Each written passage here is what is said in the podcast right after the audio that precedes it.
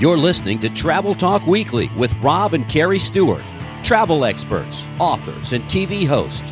Join them every Tuesday as they take you to amazing destinations all over the globe. Whether it's cruising the seven seas, exploring Europe, or being pampered at an all-inclusive resort, Travel Talk Weekly is your passport to the world.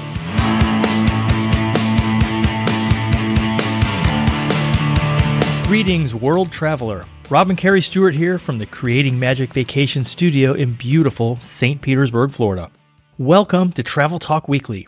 This is episode number 96, original air date August 10th, 2021. And we are still on our cruise. We hope we are. We hope we didn't test positive for COVID. I know, right? Although we can't tell you much about it yet because we are still cruising the sea. We wrote the show before we left. That's one thing we've never had to do before is have multiple shows recorded, done, and in the cloud ready to download. And we call that batching shows. And I know a lot of podcasters do that. We generally don't because our show has parts that are evergreen, but we also try to keep it really current, as in for the Disney show, what's happened last week, what Disney announcements, and for this show, any kind of new travel news, especially with, the government every other day changing their mind. Masks, no masks, vax, no vax. We don't know. What should we do? Who knows? And I'm sure that there is some travel news that is going on right now. So if there's anything that's super important, we definitely will be posting about that on our Instagram. And when we get back, we'll get you all caught up. But yeah, we had to because there is no way that we were going to be recording on this ship and then editing and then filming and trying to do shore excursions and all that happening while Mike and Ryan, who were traveling with us, hang out at the bar. That's just not fair. Yes, and I would be joining them, so we're definitely not going to record it. Ironically enough, as we were recording the show, Ryan's texting us about some of the stuff we're doing on our trip. Very cool. Lots going on, but we are here, and we're excited about our topic today.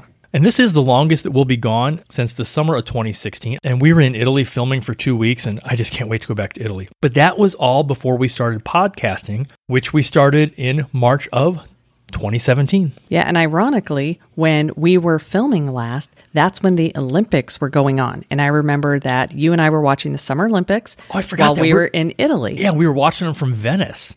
And there were no channels on that were doing Olympics in English. Yeah, it was kind of fun. So we're really excited that we actually now can check off our list that we will go to the home of the Olympics, which is Athens. I want to go see the original Olympic Stadium. Yeah, we're definitely doing that for sure. Checking that out. And, it's to our benefit that the Olympics then did get postponed 1 year, but technically it's the 2020 Olympics. So I think that's pretty cool. But today's topic is something that I don't remember when we got started in the industry. Well, I kind of do. I think it was like an 08-ish. That sounds about right. It's been a long time for travel. And I've been in like corporate travel stuff for before when I was producing events. And so I would always just call these group trips. But, over the years, this is a term that has become quite popular, and that is multi-gen, which means multi-generation. So yes, multi-gen does not mean a bunch of girls named Jennifer traveling together. Yeah, basically it means generations of family members, usually three, because you need multiple ones, which is a grandparent with their adult kids, and then their adult kids' kids, which are their grandkids. Because if it was just parents and their kids, that just sounds like a regular trip, right? It is. That's exactly what it is.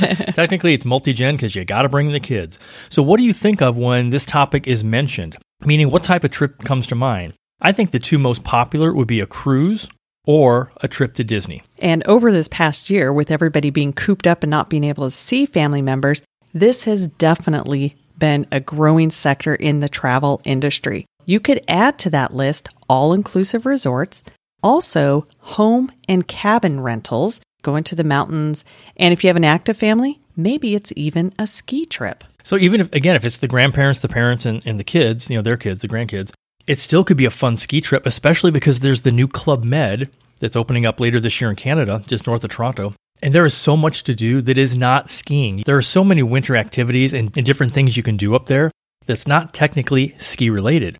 Maybe the grandparents want to just sit around the fireplace in the lodge and drink hot toddies. I'm not sure what's in those, but I think it's a thing. So a lot of times when people are planning this type of a trip, it could also be called a family reunion. So we're going to break down kind of the pros and cons and what your family should look for. I'll start off with why all-inclusive resorts, if you have the budget, can work. They can take you to some really cool locations that will be very memorable for your family. And one of the things I love is kind of like a cruise ship where everything's included. So you're not going to be hit with a giant bill at the end because it's all paid for.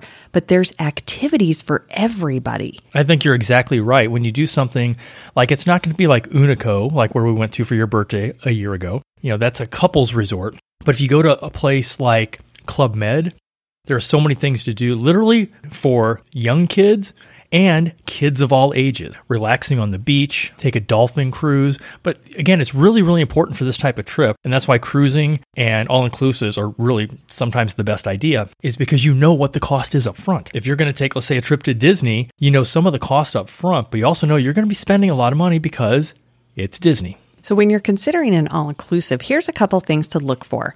First off, find out if they have a kids program, because that is good for everybody. The kids can go off, the cousins can all hang out and have a good time, while the parents, the adults, all go and do their adult things. So that's something to look for, and not all kids clubs are created the same.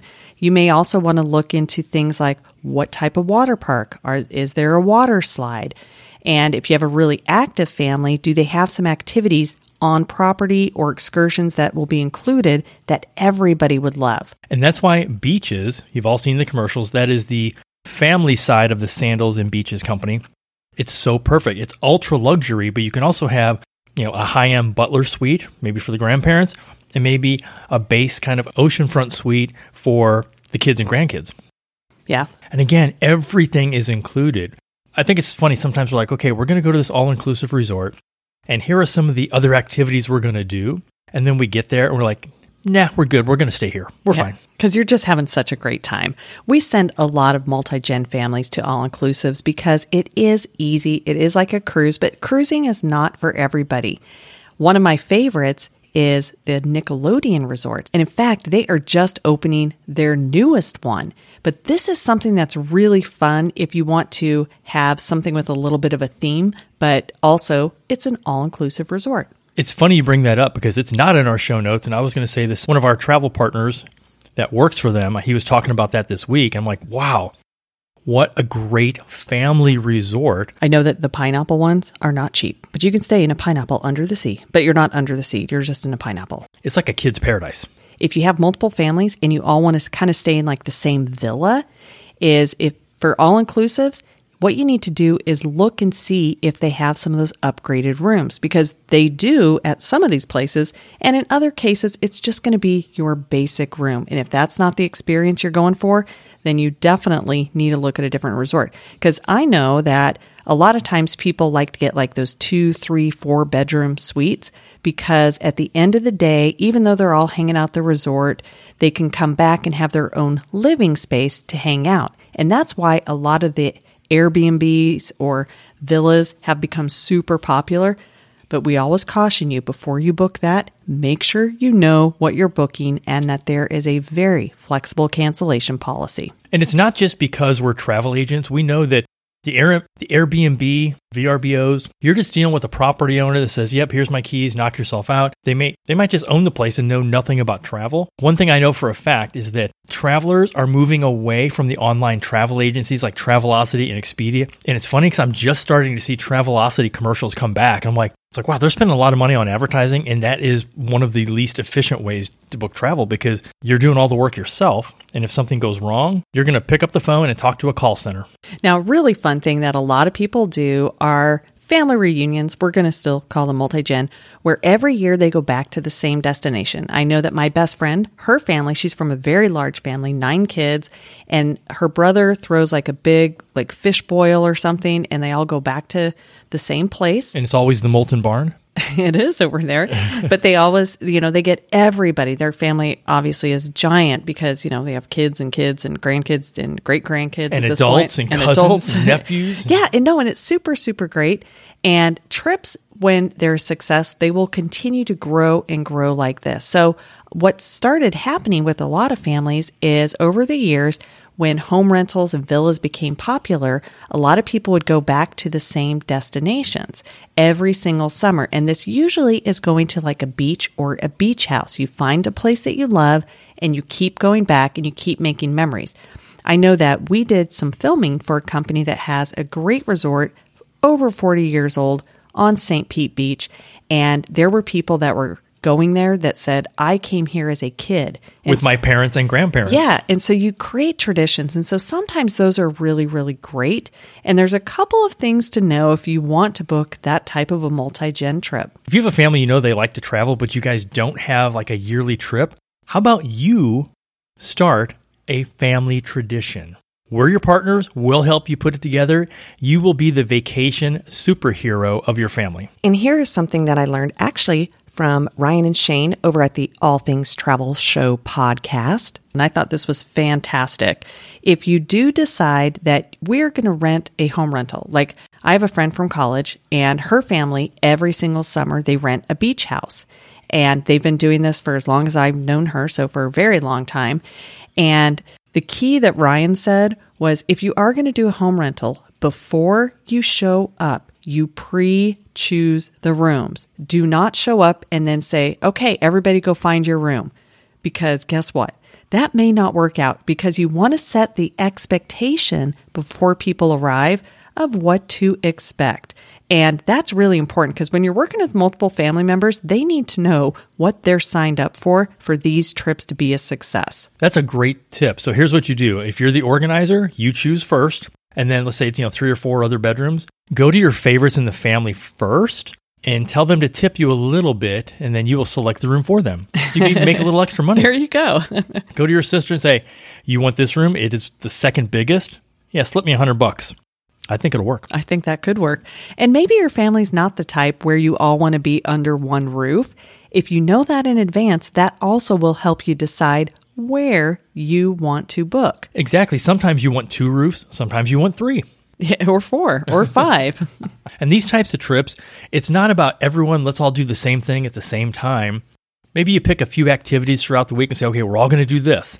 And maybe, a couple dinners, you all get together for that dinner. Again, this is where all-inclusives really, really are the best. But then for the rest of the time, you do what you want. Again, we know it's family. You might not want to hang out with them 24/7 for a week. But do yourself a favor and plan and schedule these activities together as a family. At least pick a few. So maybe it's like, hey, we're all going to go on this excursion. Or on this day, we are going to have a special dinner just for the family. Depending upon where you're at and which resort, they may even give you a private room where you can all dine together. But the key is take advantage of having your family together. Everybody can go and do some vacation stuff on their own. But remember, you're there as a family. So make sure that you schedule and everybody knows on this date, we're all going to get together. We're going to maybe all get a bunch of photos. Maybe we'll all get dressed up. Maybe we're all going to go into town. We're going to do something. It all depends on where you're going. But if you don't schedule that, it's not going to happen and you'll be disappointed. And the big thing is a lot of times grandma and grandpa are so excited to hang out with the kids, but maybe they don't have as much energy and they don't want to go and do all like the crazy things, but they still want to spend time with everybody. Make those activities happen. I think probably our biggest tip for this type of trip, and it's the same thing we tell our Disney clients, plan this out as far as you can and don't wait for everyone to get on board. Get a couple people and just say, hey, we're doing it. Here are the dates. Because if you try to get everybody to agree to the same date, it goes back to that whole philosophy of herding cats, and it's not going to happen. And we know a lot of times you're going to have to pick dates where maybe it's the kids, it's their summer break or their winter break or their fall break or their spring break or their holiday break and kids all the breaks they have. Now, yeah. Breaks. We never had these kind of breaks when I was a kid. So you may have to take that into consideration. So maybe if you don't have kids that have those breaks or your kids are older, pick someone in the family and they say, okay, yep, our kids, this is a week that's good for us, and just do it. Invite everybody else along, because if you try to get everybody to agree, it won't happen. But if you start the process, it's called FOMO. Fear of missing out. And they know, wait a minute, half the family's going, well, now I have to go, as opposed to, well, no, they haven't selected the date yet. I want to go in October, but they want to go in November. I'm not going to do that. And all of a sudden you say, nope, we're going in October. Wait, who else is going? Okay, now I got to go. Yeah, that's exactly how that works. And that's why the further out that you can schedule these things, the better. And we're already booking into 2023. I cannot believe that. Which is crazy, but actually it's only about 18 months out. So if you think about it, it's not that far away. Have you ever done a multi-gen or family reunion type vacation? If you have, maybe you have a couple tips we can share with our listeners. Email rob@traveltalkweekly.com, and there's a chance we may feature you on a future show. Doing travel with family is so exciting. You're going to have some great stories. I mean, some of my favorite stories growing up are when we were traveling, whether it was usually a road trip, but we did do a couple flights down to California, and creating those memories is what your kids, your grandkids, they're going to remember the most, creating these fun traditions. Do yourself a favor, get a family trip on the books with your extended family. And some of my favorite stories are listening to your travel memories as a kid. I know, right? They're the best. We could do a whole podcast on them sometimes. Wow, that was a long pause. I think you're going to say no. Yeah, I was trying to think of something clever, and I just came up with not a chance. Life is too short to not take awesome vacations. Get your next trip on the books. And let's help you get back to a multi-gen or even your first multi-gen vacation.